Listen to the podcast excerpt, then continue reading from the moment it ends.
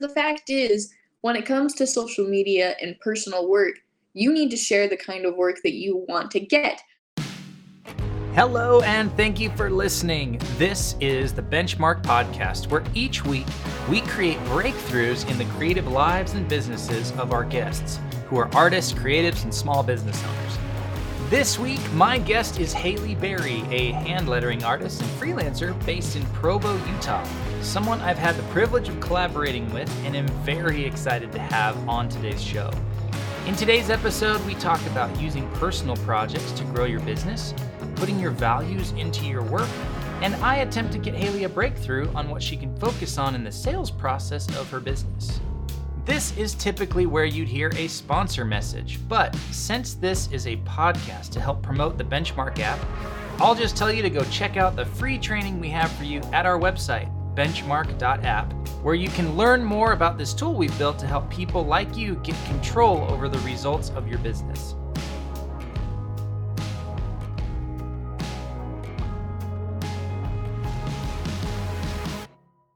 All right, welcome everybody. We're here with episode 5 of the Benchmark Podcast, and we've got my friend Haley Berry with Type Affiliated here with us. So excited. Let me do a quick introduction for it. Well, no, let's have you introduce yourself. Haley, how do you describe yourself and the work that you do? Dang, I was kind of excited to see what you were going to say. I'm always interested to see how people introduce me. But like you said, my name is Haley Berry. I'm a lettering artist and illustrator from Provo, Utah. I run my own freelance business called Type Affiliated, where I primarily do client work for all kinds of different clients all over the United States, everything from branding projects to custom murals, but they're all usually hand lettering based in some way. But yeah, that's me. That's what I do. It's awesome. And for those who have been following along with either Haley or my journey this year and the crazy 2020, we actually worked together. We produced a course for Haley back in May, and it's been the most successful course on the site, Craftsman Creative, which is amazing. And it's attributable to Haley and your audience, who is amazing. I mean, I watched them dive in and get into the course, and the completion rate's crazy. So you've got an amazing audience. So I'm excited to be able to talk to you, and hopefully your audience will eat this up as well.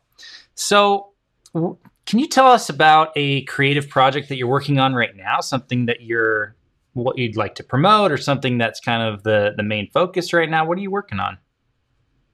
Well, it's interesting because, again, most of what I do is client work. So a lot of the projects that I'm working on are things directly for other people.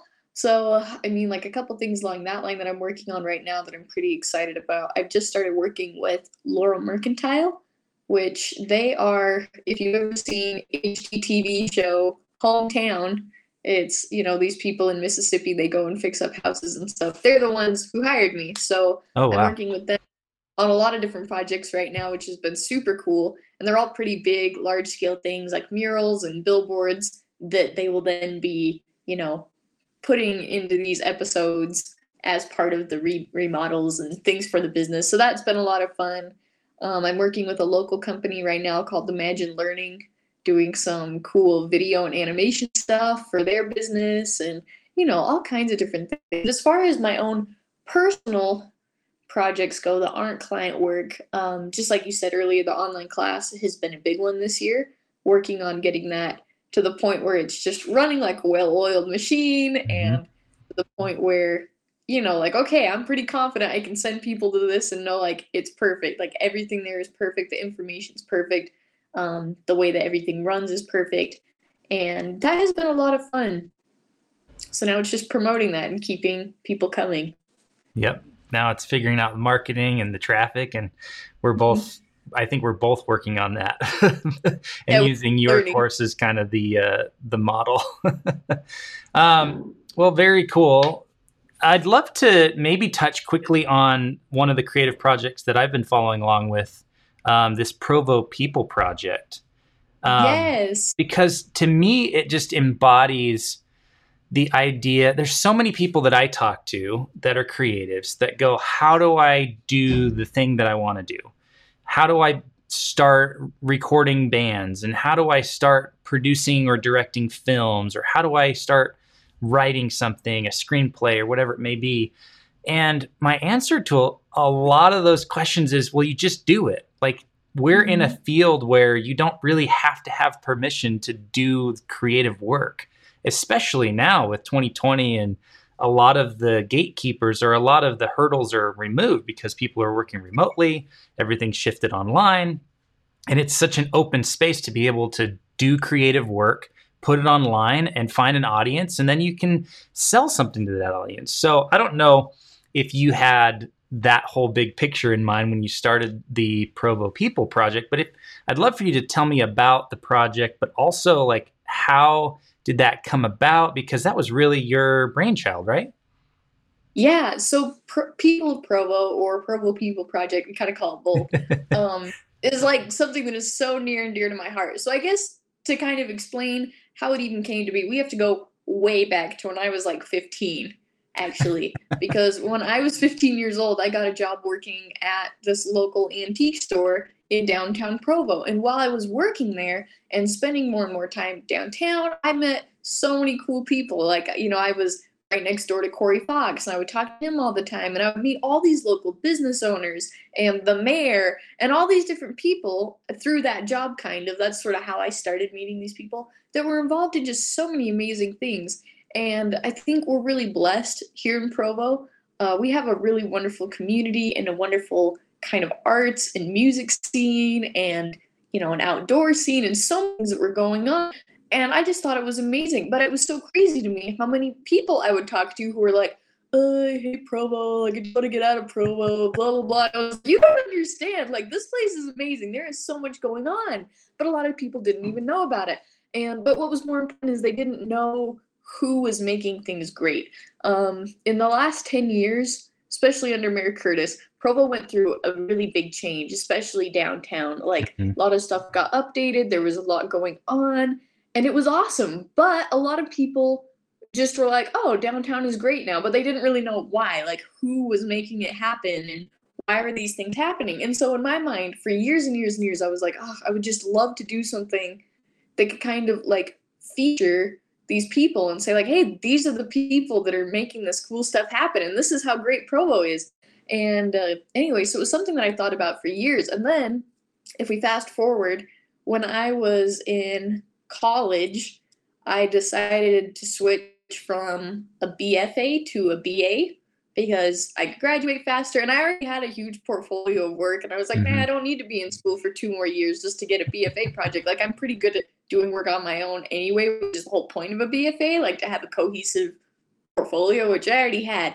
And so I thought, well, I'd still really like to do some kind of a series though, even just like to prove to myself I can do it, you know, because that's just kind of how I am. And I thought, oh my gosh, I just want to do something about Provo and the people. And I was thinking about it, but I could never really figure out exactly what to do. Like, I know I wanted to have lettering and I wanted it to have the people, but I didn't really know how. And then I was in Palm Springs, California, for a conference. And while I was there, I met Justin Hackworth, who he is a guy I knew about for a long time. I'd seen his work. He's also from Provo. It's kind of funny. We were both in Provo, but we actually met in person in Palm Springs. And I love his work. And so when I was actually talking to him, he took my picture down in Palm Springs. And after he took my picture, I was, holy crap, that was the most amazing experience ever, because every other time I had had someone take my picture, they were like, okay, like, stand and, you know, like, kind of tilt your head and do this and this. And Justin didn't do that at all. He was just asking questions, and we talked for like 10 minutes. And the whole time we were talking, he was taking pictures, and I was like, oh, these are going to look terrible because I'm just talking in all of them. And they were probably some of the best pictures I'd ever seen of myself, and it looked like me. And so I thought, oh my gosh, this guy is who I need for people in Provo. And I was kind of nervous. Again, Justin's been doing photography for years and years and years. He's traveled all over the world. Like, he's super experienced. But I sent him an email, and I just said, Justin, I have this idea for this project, and I, like, you are the person who I need to work on it with. Like, you are the only person who could do this with me. And my whole idea for the project was to pick 10 people who were just doing amazing stuff for Provo, and then to bring them in to Justin's studio, have him photograph them, and then I would interview them, learn all about them, and create a piece of lettering artwork that had the photo and then all this information about them in a lettering style that matched who they were and their personality. And it was going to be a 10-week project. And so it was amazing meeting the people and really talking to them and getting the chance to feature these people who, some of them were people that I knew and that I loved so much, but some of them were people I'd never talked to in person before. And just hearing their stories and getting to know more about them and then creating the series, it was amazing. And it was great, too, like how well received it was. Because with a personal project, you have to do it for yourself, first off. You can't just say, like, okay, if no one likes this, I'm going to stop. Like, you have to stick with it. Yeah. But it was a great thing seeing that people loved it just as much as we did. I think in the very first, like, few weeks that we were doing it, we had about 800 followers on Instagram, which 800 in the whole scheme of, like, the world is not a lot. But the fact is, when we look at the stats, pretty much all 800 were from Provo. And so seeing that there were like 800 people in our community that now knew about these awesome people in our community and were involved in this project was really huge. But just like you were saying before, there was a lot of long-term goals with this. So like I said, I was thinking about this for years. And it was something that I was like, okay, if I did this, yes, like I can count it as like a series of work, which is something I want to do. But I was like, but also this is going to be like the coolest portfolio piece. Mm-hmm. And, you know, again, a great example of work that I want to be making. And since it is a series, it'll show like, hey, I can create a cohesive body of work.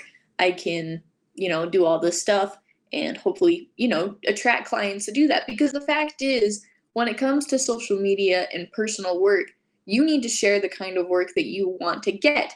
I talk to people all the time who, well, like, for instance, I had a friend who's like, gosh, I don't know why I'm only getting wedding photography sessions. I hate shooting weddings, but it's all I ever get asked to do. And I was like, well, all you post on your Instagram is wedding photography. Like, people think that wedding photography is what you do, and because that's all you share, they assume you like it. And she's like, no, I hate that. I'd rather do, you know, some other stuff. And it's like, well, then don't share your wedding photography, right? And to me, it just seems so obvious, but I think a lot of people don't think about that. And so when you're sharing work online, you should be sharing the kind of work that you want to do. That's not all, though. I do think that's important to mention.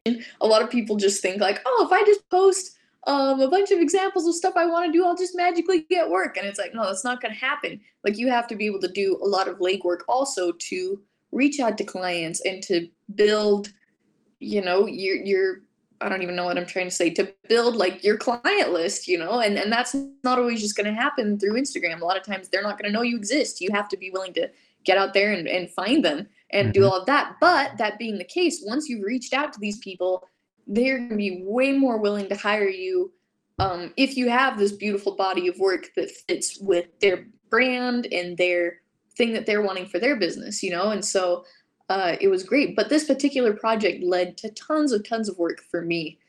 Tons of my clients that hire me, you know, usually ones that I've never heard of before, ones I didn't reach out to, will say like, oh my gosh, I saw your People of Provo and I loved it. I've even had people before tell me about the project and not knowing that I'm the one that made it. Like, I'll meet people sometimes, they'll be like, oh, you're a lettering artist? Have you seen this? And they'll show me, and I'm like, yeah, I'm the one who drew all that, you know? And so it's just cool to see that people love it. But it led to my biggest client ever. After doing the project, because we started it last summer in 2019, we're doing it again this year. A couple months later in March, I got an email from UVU, Utah Valley University's marketing department. And I was like, they're probably just going to want me to do stuff for free because I'm a student. Like, I don't know. But I went to the meeting, and it's actually like the whole board of the marketing department. I was like, that's a little more than I thought. But they were like, hey, we've seen your work, and we want you to design our 2020 marketing campaign, like the whole thing, like the billboards, you know, all the social media, like these huge infographics, like stuff going on the side of a building, like gigantic 100-foot, you know, images. And I was like, oh, well, that's cool. And it was all because of People of Provo. And the funny thing about that as well is after meeting with them, they were like, so like, you live close by, like, is it easy for you to come stop by UVU? And I was like, oh yeah, well, I'm actually a student here, because I was a senior at the time and they didn't even know I was a student, right? And I think that's also a good lesson, which is that people don't care about your degree. They care about the work that you can do, right? And so they didn't care about the fact that I was only 22 years old and hadn't graduated yet, right? They just cared about the fact that I had created a body of work that was professional and that was something that they wanted for their own brand. And then I ended up making, you know, $20,000 off that one client or whatever, which was incredible, you know? And it was all just from doing that project, which was something that I cared about and wanted to do and was passionate about. And there's like a dozen things that I could dive in on in that, because you gave us just like a mini master class.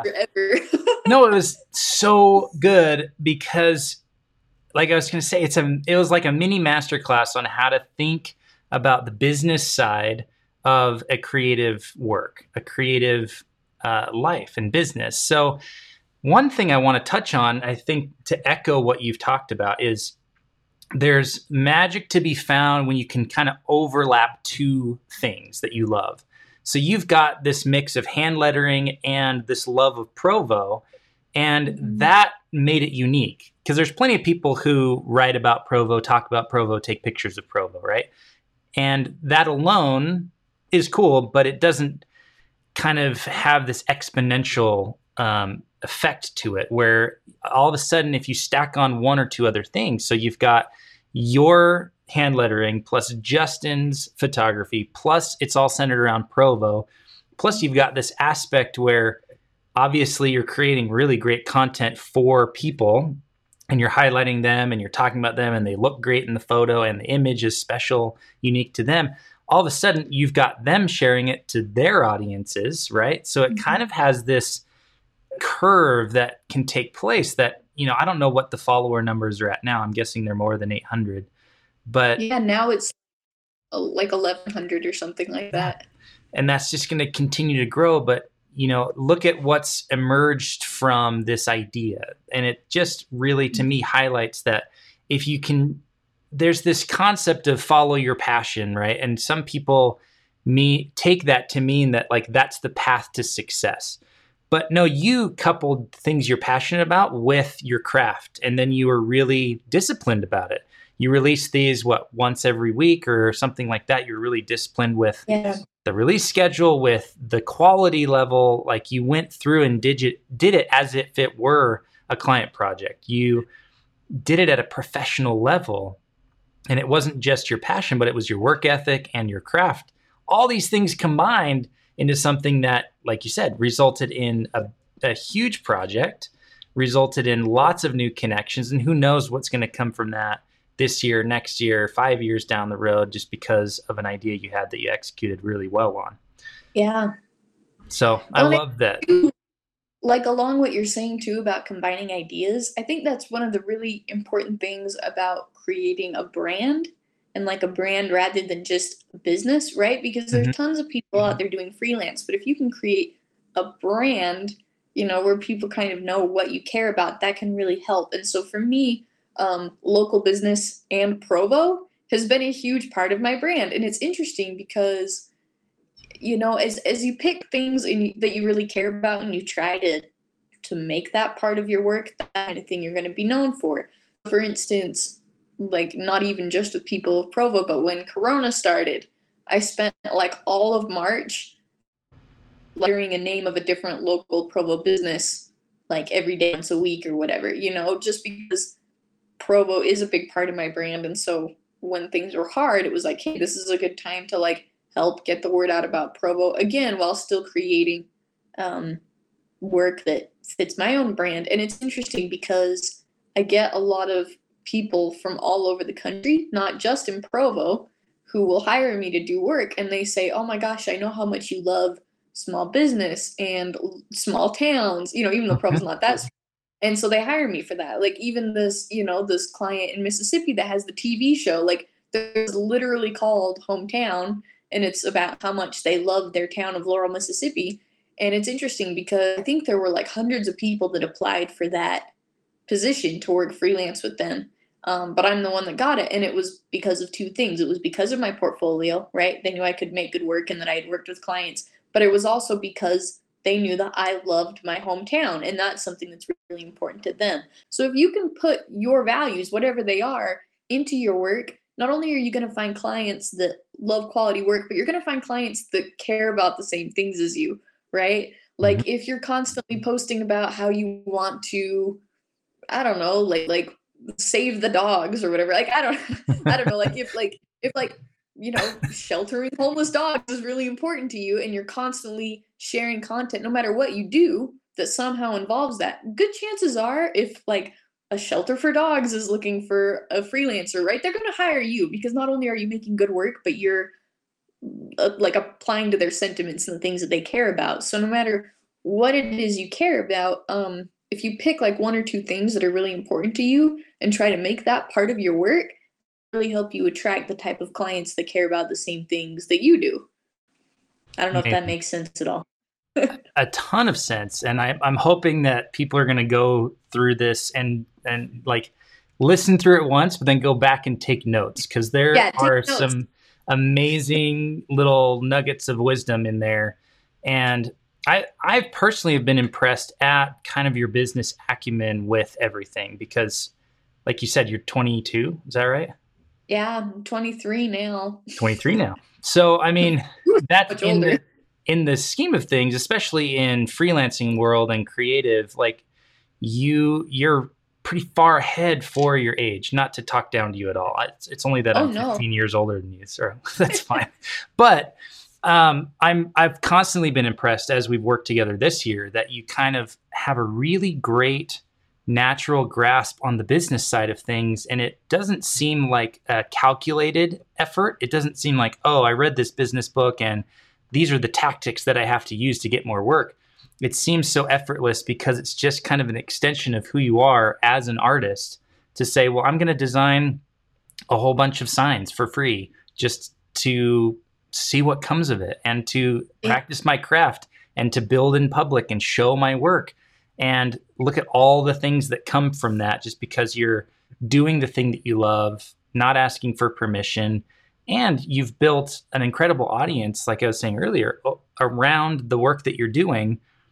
And you've got this, they call it a flywheel, this thing that just, you know, it takes a while to get spinning, but once it does, it just has this momentum and it keeps going and going and going. So you create this work and you find people that love it and they become part of your audience, and then you can sell them products or they can become a client, and then they share your work. So your audience gets bigger and you keep doing more work, and this flywheel just keeps accelerating. I've seen it over this year, just kind of pick up speed, and it's really fun to watch.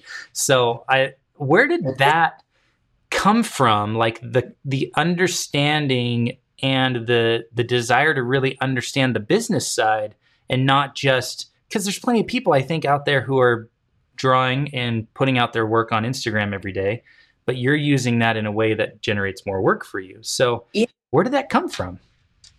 Well, I think it comes from a few things. I think, going way, way back, my grandpa on my mom's side, he was a freelance illustrator and designer, and my uncle on my dad's side was a freelance illustrator. So I think from a really young age, I was able to see that art is a business, right? I think a lot of people who want to get into art, it's tricky, right? Because first off, they're told that you can't make money. And then, or they're told that like, it's a dream and you sit around and you paint and you go frolic in the flowers and you magically make money somehow, right? And I think I grew up never having either of those illusions, right? Because I grew up knowing, yeah, you totally can be an artist and make money doing it and support a family. Like that whole thing about the starving artist is totally a myth. But I also knew that it wasn't easy. Like it was a lot of work. Like I had seen both my grandpa and my uncle like working really, really hard. So I don't think I had any illusions about like that it was going to be really easy or that it was going to be impossible. I think I had that perfect thing in the middle. But I also think the thing that was important is the power of observation.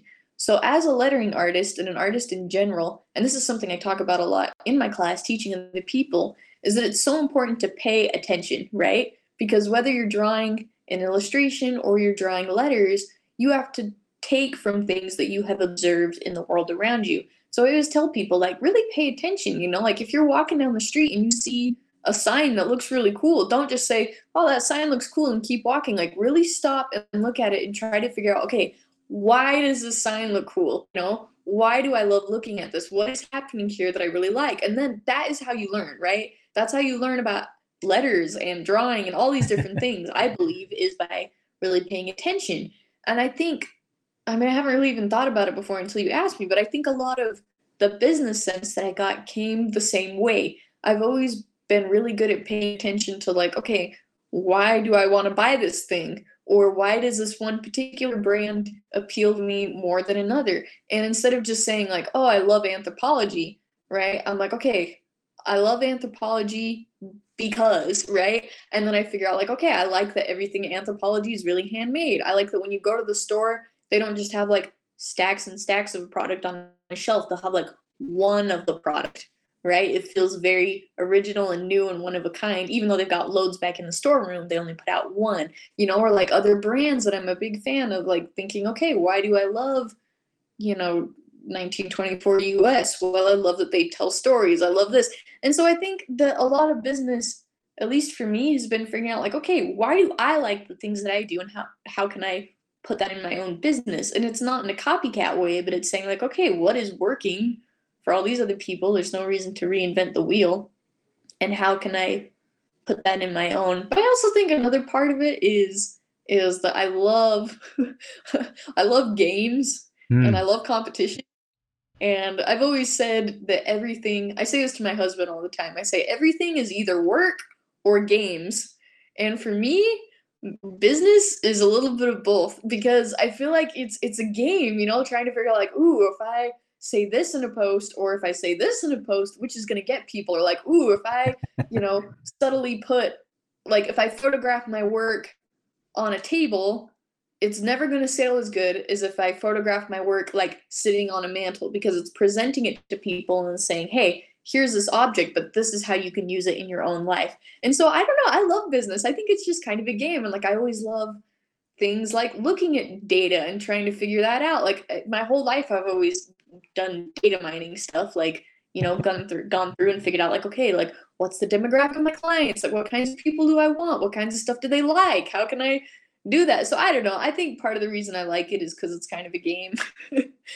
Awesome. And I'm super competitive. And that's the thing too, is you can't be too worried about messing up. I think with art and with business, they're the same in a lot of ways, because if you're always so worried about doing things perfect, you're never going to get anything done. And so with business, like, I've messed up so much. If you look over the last years, like, I started out the same way every artist does. I think, I'm going to make prints and cards and I'm going to sell them. And I worked my butt off trying to sell prints and cards. And guess what? You can't sell prints and cards. Some people do. I can't. I'm terrible at it, you know? And so I had to be like, well, that didn't work, and move on to the next thing. And again, like, it was hard and it took a long time, but you can't get hung up on that stuff. You know, you can't just say, like, well, I was terrible at selling hand letter cards, so I'm just never going to be an artist. It's like, no, you just have to figure out what works for you and to learn from it. And now I know every once in a while I'm like, I'm going to make this product and I'm going to sell it. I already know, like, I don't need to waste my time with that. I'm terrible at that. I'm going to stick to what I'm good at, you know, which is individual client projects. And that's where the money is, you know. You can sell 500 cards or you can just, like, do one client project. Mm-hmm. Yeah. And it's, I don't know, easier and better and more fun. There's definitely a lot more leverage there. I'm going to ask people to go check out your Instagram, because the projects that you put together through October for Inktober, there's plenty of people, probably hundreds or thousands of people that are doing Inktober every year. And oddly enough, that was created by Jake Parker, who was in Provo. So he's a Provo guy. So, but you took your work and then printed it out and put it on bottles and did photo shoots of every single one that you were doing. And it was just like, yeah, I would not be surprised to hear that someone's already contracted you to design a bottle label, but yeah, even Outlaw Soaps, California. It's already happened. So just going that little extra mile, I mean, there's so much in this conversation that we've had already that is, I hope, really enlightening for people that are also artists, illustrators, graphic designers, freelancers, to understand that just going, like, one step further will set you in the top 5% of what people are doing, and you stand out.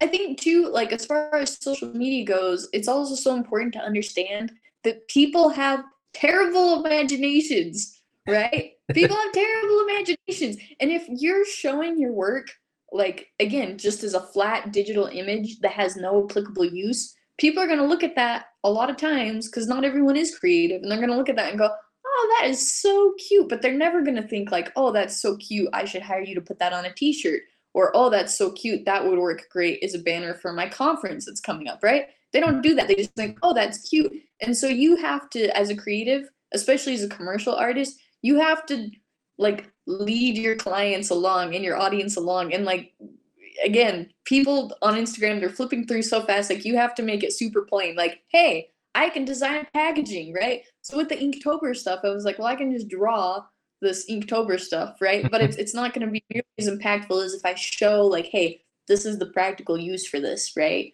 And to create that whole thing. And I think that's so important with everything, right? Even like with murals, it's so funny. I wanted to start painting murals a few years ago, and I painted loads and loads of signs. And so I was like, I can paint a mural. It's just like a big sign, right? But I'd never been hired to do one. And so what I did is I actually made a social media post where I said, win a wall. And I said, hey, I want to paint a mural. And so I'm going to give away one free mural to a business of my choice. And so I said, if you want to apply, you can go apply. And I made people apply. But because of that, I had like 20 options, right, of really cool businesses. And I was able to be super picky. You should never, ever do work for free unless it's on your terms. I'm a big believer in that, especially for other people, right? Doing passion projects on your own, that's fine. But like, never, ever do work for people unless you are 100% in charge. I'm a big believer in that. But anyway, with this, I was able to pick exactly the client that I thought would be the best fit and who would let me kind of do a style that I was really proud of. And it was Waffle Love. And so I ended up going and painting this mural at Waffle Love. It only took me like 5 hours. Again, I chose something that was going to be pretty simple but still impactful. Took tons and tons of pictures, posted them online. And then what do you know? I started getting a ton of mural projects, right? And it's funny because I could have always painted a mural, right? I was painting signs. But because people didn't see a mural, they didn't think I could paint a mural, right? And so I always tell people that, like people that are like, oh man, I'd really, love to get a packaging job, but I've never ever got a packaging job. It's like, well, design some packaging. People have a terrible imagination. If you don't show them exactly what you can do and put it into context, it can be really, really hard for your audience to know exactly how your work should be used. And so it's always really important to say, hey, this is what I can do, but this is how it can make you money and brighten your space and help your company as well. Oh my gosh. Just, again, a masterclass. I want people to, when they get to this point, stop, go back, get your notebook out and take notes, because in the answers that Haley's been giving today, that you've been giving, there's just so much in there for artists, creatives, freelancers to improve their businesses. So with that in mind, and with, I didn't realize you had a love for data, so I'm really excited to hop into this part of the conversation. I do like data. This is exciting for me. I do too. I'm math. So Haley, what's something in your business that we can try to get you a breakthrough on? What's something you've been working on or struggling with? Something we can kind of tackle together for a little bit. Oh man. So the biggest thing I can think of right off the bat is closing clients. You know what I mean? Because I get tons and tons of people, all the time emailing me about potential projects. And, I think it's tricky because you shouldn't be taking all of your clients, right? If you take every single job that comes to you, first off, you're going to be really unhappy because you're going to probably hate a lot of those projects, but also you're going to be overwhelmed. Like, it's better to have less projects that are better than all the projects. So that being said, like, it's not necessarily the problem of like, oh, I'm saying no to, 50% of the jobs that come in, or it's not working out. Like, that's fine. But the problem I'm having is sometimes there will be a client that will come through or I'm like, oh dang, like this is a cool project. Like just last week I got an email from like the creative director at Utah Jazz talking about a project. I was like, oh, the Utah Jazz, like dang, And then I sent him the email and just like didn't hear back, you know? And then I'm like, I even just sent him a follow-up email this morning. So again, who knows, maybe it'll all work out. But that's something I've had a problem with, is sometimes I think, well, I know what the problem is. I'm not someone that does things slow. I'm very fast all the time. And that's a good thing, because again, I'm not always worried about everything being perfect, but it's also a bad thing, because I know that lots of times, like with things like first initial contact with a client, I do a bad job of selling myself sometimes, you know, like I'll just be like, oh yeah, great, that's a project, here's how much it'll cost, let's go. You know, where in my brain, I'm like, okay, I know I should like try to get them more hyped up, right? Or something before, I don't know. So that's something I have a problem with that I've been thinking about a lot lately, is like, how do I close those really good clients and make sure that they don't either forget or go find something else? I don't know. Does that make sense? That totally makes sense. It means that we don't get to dive into the Benchmark app, but that's okay, because we're here for you. But I am going to send you a free copy of it with a little bit of training so that you can use it. But there's definitely some things we can talk about when it comes to, you're just basically talking about sales, right? Yeah. So it sounds like your problem is not closing the sale specifically. Yeah. It's not that you don't have the right amount of what they call deal flow, which is number, like the quality and the quantity of clients coming to you or potential clients. That's not the issue. So what we need to talk about is figuring out how to approach these interactions with these potential clients in a way that gets them excited and in a way that you can close more of them. Now, close is the sales term, right? So it just means that getting them to say yes. Yeah. And so there's definitely some things we can talk about, and there's some questions that I can ask. I'm going to think through a little bit. So when you have these conversations, are they basically all over email, or are you ever getting to the point where you're having a phone call or meeting in person? What does it normally look like? Yeah. Most of the time it'll start out as an email. Sometimes clients will say like, you know, oh, would love to jump on a call and talk to you about this project that we have in mind. And that's always really tricky, because a lot of times when they say that, you don't know who they are. And sometimes you end up sitting in a meeting forever and like you can't get them to get to the point. And then they tell you they have $100 budget and you're like, okay, well, bye. Like, that's not going to work, you know. But other times it's really, really good. And then they tell you, and then you actually can talk in person, because I know for me, I don't know. I think of myself as a people person. I would like to talk to people in person much more than email. But most of the time it is all email, at least in the beginning. Gotcha. Now, if you can think back to one of the examples where it was a big client, like the type that you're trying to close more of, walk me through a little bit about how that process went. How many steps were there from contact to all the way to closing? Because what we want to do a little bit is look at some signals that we can kind of pull from from the past and make sure that we're incorporating those into future conversations. Yeah, I'm trying to think. There were a couple really big clients earlier this year that fell through, but it was actually Corona's fault. So those aren't really exactly the same. But like, for instance, this one with the people from the Jazz, you know. So what happened there is I got an email from them saying, hey, we reached out to Kylie Dunkley, who she's a friend of mine in Salt Lake.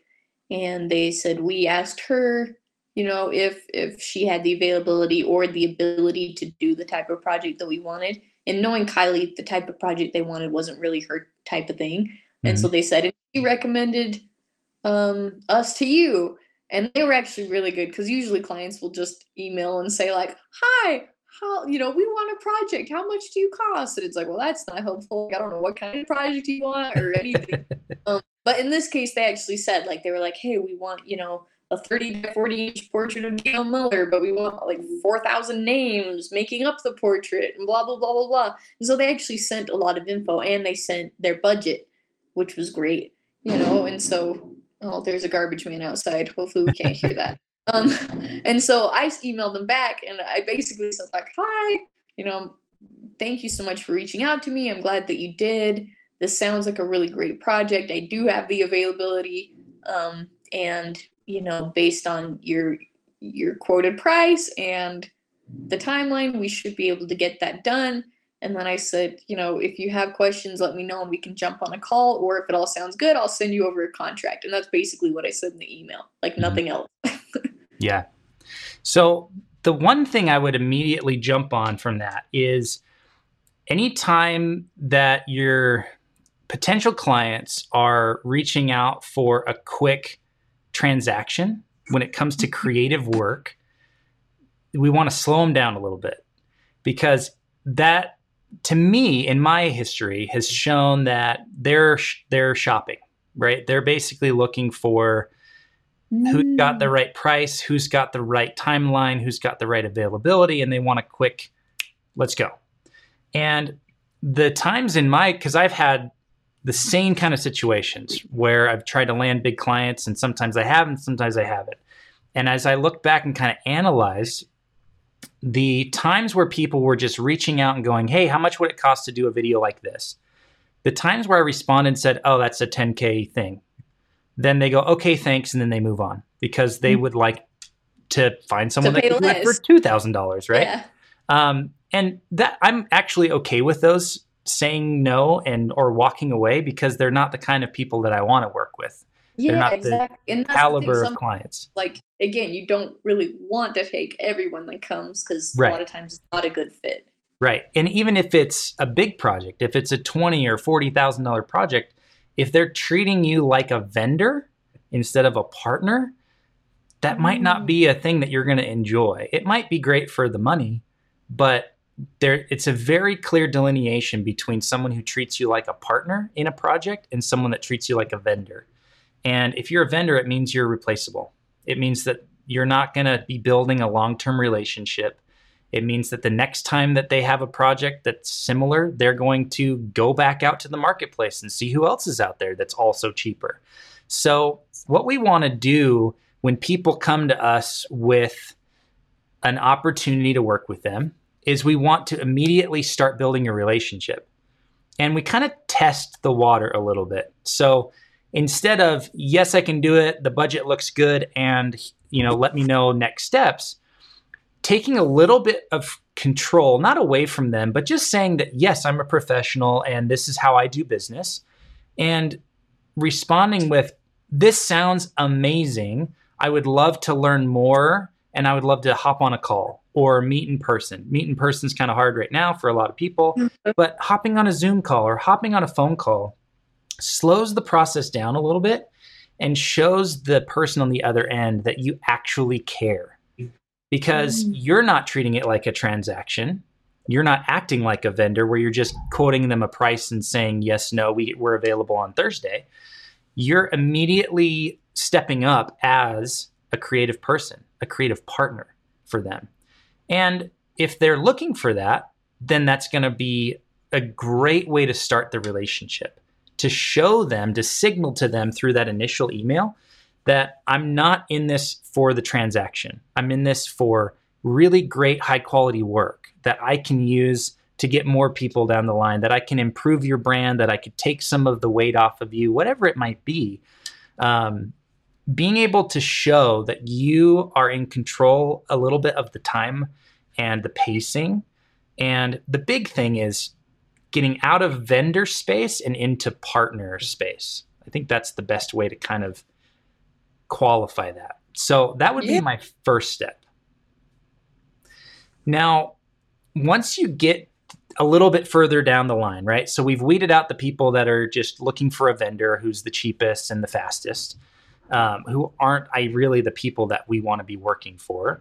You get to the actual conversation. Now, how many of the sales conversations that you're having are ending up in a no? Once you get to that point where you're having a conversation, talking about the project, and they say, you know, we're actually not interested. Does that happen? Or is it? Yeah, pretty no.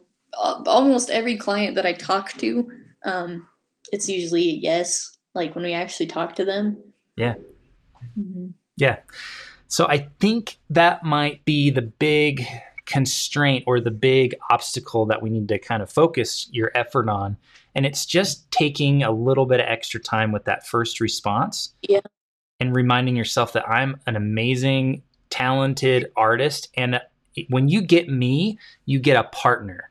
You get someone who's in it for the long run. I'm going to bring my awareness from my audience to your project, which is going to help your brand and expand it because you have value there. You're nearly at like 15,000 followers on Instagram and growing or something like that range. So, I mean, the bigger that you get, the more leverage that you're bringing into it. And you're saying, look, I charge more because I have an audience and I'm going to do stories about your project and I'm going to bring awareness to it. Like all of a sudden, you know, once you're bringing all of that into it, you're showing that not only are you a great partner, but you've got some leverage. So that's why you charge twice as much as another person if it ever gets to that part of the conversation. But it sounds like the best clients, the best partners that you work with already value you, already understand who you are and what you do because they've been following along your journey and seeing your other work. And that's what they're after. So they want Haley as a partner, not Haley as a vendor.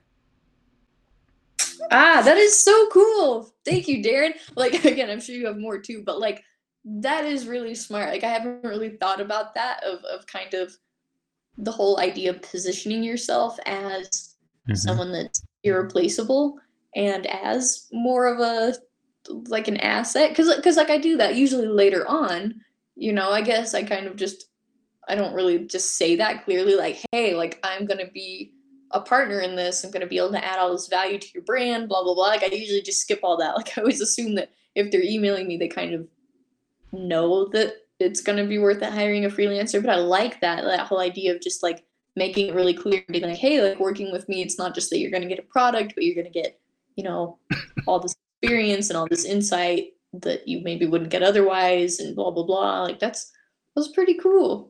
Yeah.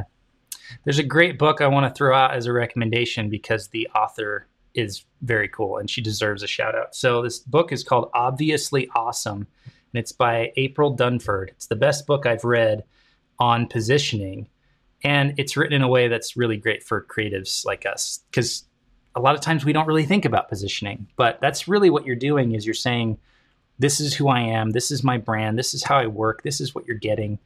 And yeah. I think it's going to serve you twofold. It's going to be these conversations or these initial response emails are going to quickly weed out the people that are not the right partners and really land and solidify who you are and the beginning of a relationship with the right partners. So I'm excited to see how that pans out for you. I'm going to take this opportunity to just quickly show you one part of this application, this benchmark app that we've been building, because as you're talking about deal flow and working with potential partners, there's a whole sales tab in here. So the point of this app is to help you identify the constraints in your business.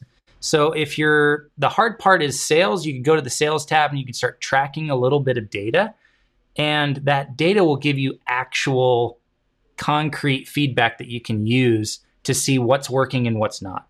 That's the whole point. And creatives don't really do this process. So that's why we built it in a way to make it really simple for creatives and freelancers and designers and illustrators and artists, because we don't like spreadsheets. We don't like data and analytics. These are all numbers or words that scare us, right? Except for people like you and me who love data. So this is what this essentially is. This tab is a very simplified, I'm going to zoom in a little bit for you if I can. So there we go. So I want to make sure you can see the parts that we're looking at. So essentially what you could do to kind of track this, say we're in November, right? So you would come in and say, okay, this week I had 10 people email me about a project. And out of those 10, I responded and, you know, only 8 of them actually responded. So 2 of them were just like, maybe they got too busy or maybe they found another vendor or whatever happened. And from those 8, we had, from the people that I followed up with, I was able to have 6 conversations, which resulted in, let's call it 5 new customers, because maybe you're not 100% at close rate, but that's okay. So out of those 5, you got 5 orders. So what we did, and that took 30 seconds, was put in 5 numbers. And once you start putting in some of the financial data, some of the numbers for like how much money you made this month and how much money you made, how much you spent, stuff like that, then your total sales will automatically populate. And what you can do from here is start looking at where is kind of the breakdown. If any of these percentages are really low, then that's where we can kind of focus our effort. So what it does is maybe, okay, maybe the 10 leads is going to stay the same, but we're going to make sure that we really follow up and get all 10 contacted, because that means now we have 8 conversations and 7 new customers, right? Yeah. So just focusing on that one little bit of making sure that every single person is contacted just gave you 2 new clients, which could represent 2,000, 10,000, 20,000, who knows, right? Now, these are all fake numbers because we're not looking at your actual data, but this is just a very brief way of showing a contractor, a freelancer, that every single person that becomes a client of yours goes through a sales journey. And so they have to first know that you exist. So that comes down to like marketing and advertising and getting some awareness for yourself.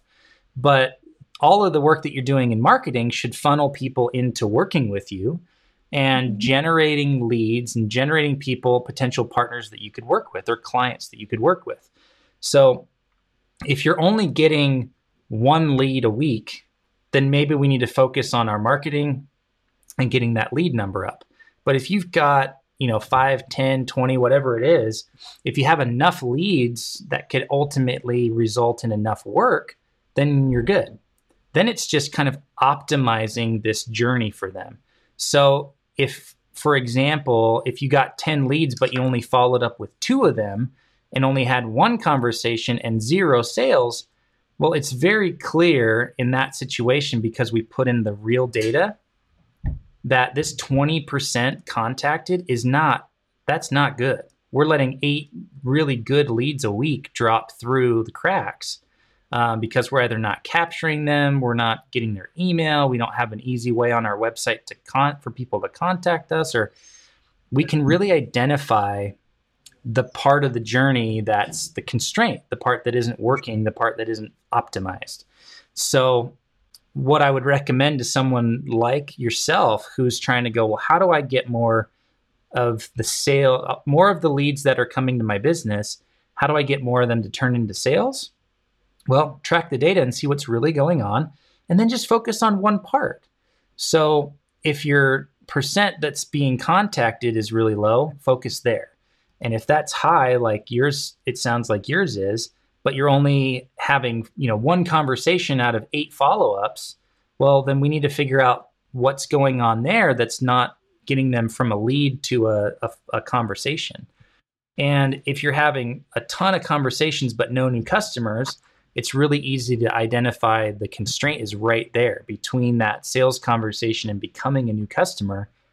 We got to work on the sales conversation. We got to talk to them about what's, we got to work on, like we did with you today, what's the positioning, what's the framing, how's the conversation going, how's the close going, like all that stuff. So the idea is you can use this app, whether it's finances or sales or your marketing efforts, to really understand what's going on in your business and to improve it.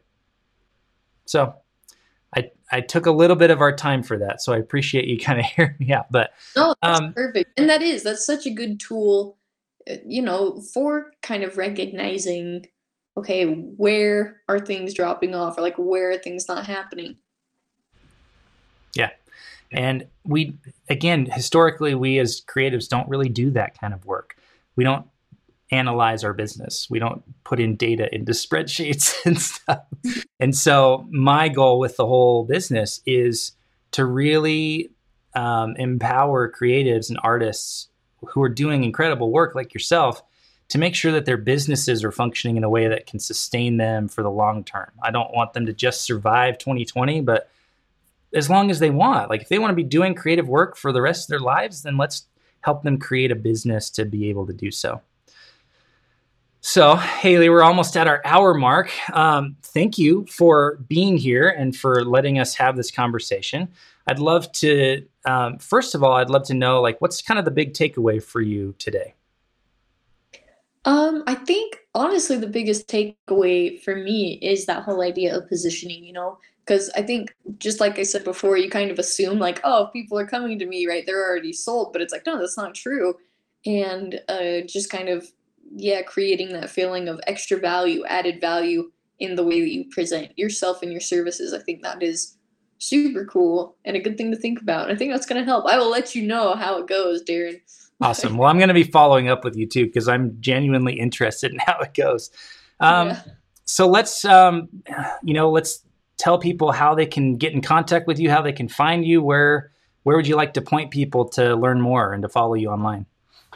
Yeah, so my business is Type Affiliated. So you can find me on Instagram at Type Affiliated. My website is typeaffiliated.com. If you want to shoot me an email or you have any questions about anything we've talked about today, just typeaffiliated@gmail.com. I'd love to talk to you guys and get to know you more.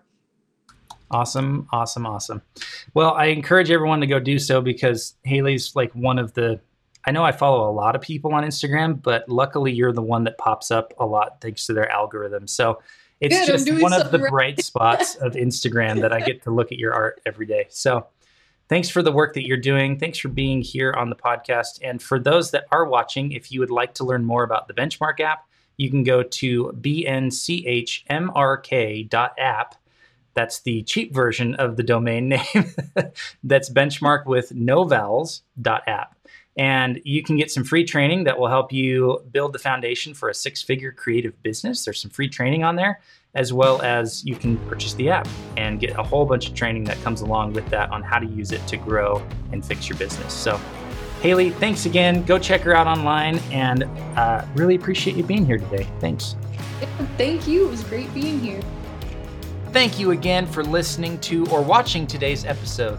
Once again, we remind you to go check out the free training we have for you at benchmark.app and learn more about this tool we've built to help people like you get control over the results of your business.